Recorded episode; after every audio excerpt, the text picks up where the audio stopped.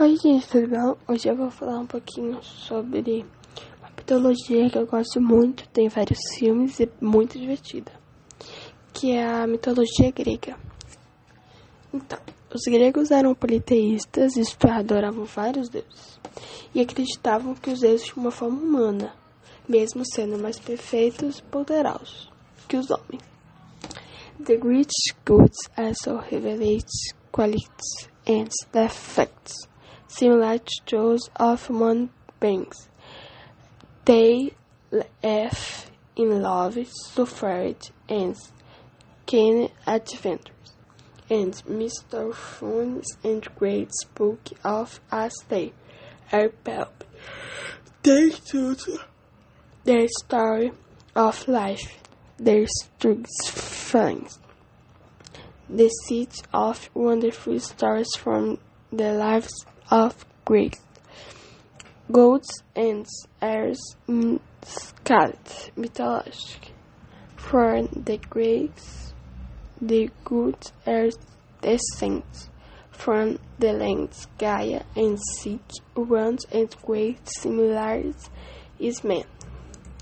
O Monte Olimpo é o monte mais alto de toda a Grécia e era considerado a casa dos deuses importantes e tinha um.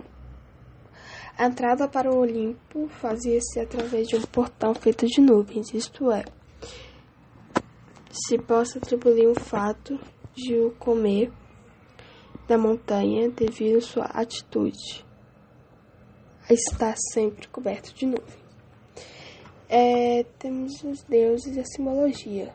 Os Zeus, que era o pai dos deuses, era representado por um homem forte, barbado, de aspecto majestoso. Afrodite, filha de Zeus, e Dione, deus do amor e da beleza.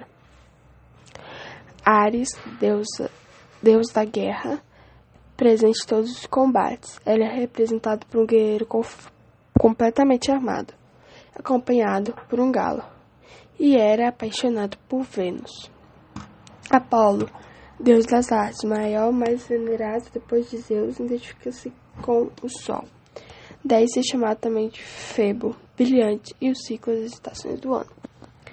Atemis, filha de Zeus e da irmã de Apolo, deusa da caça e da castilidade, é representada num coche tirada por corças, armada de arco e flechas, com uma seta e meia lua sobre a cabeça.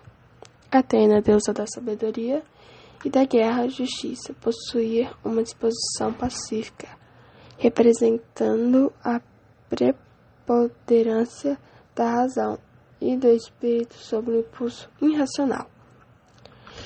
É o Eolo, deus dos ventos, e o Poseidon, deus dos mares, filho de Cronos, deus do tempo, e Reia, deus da fertilidade.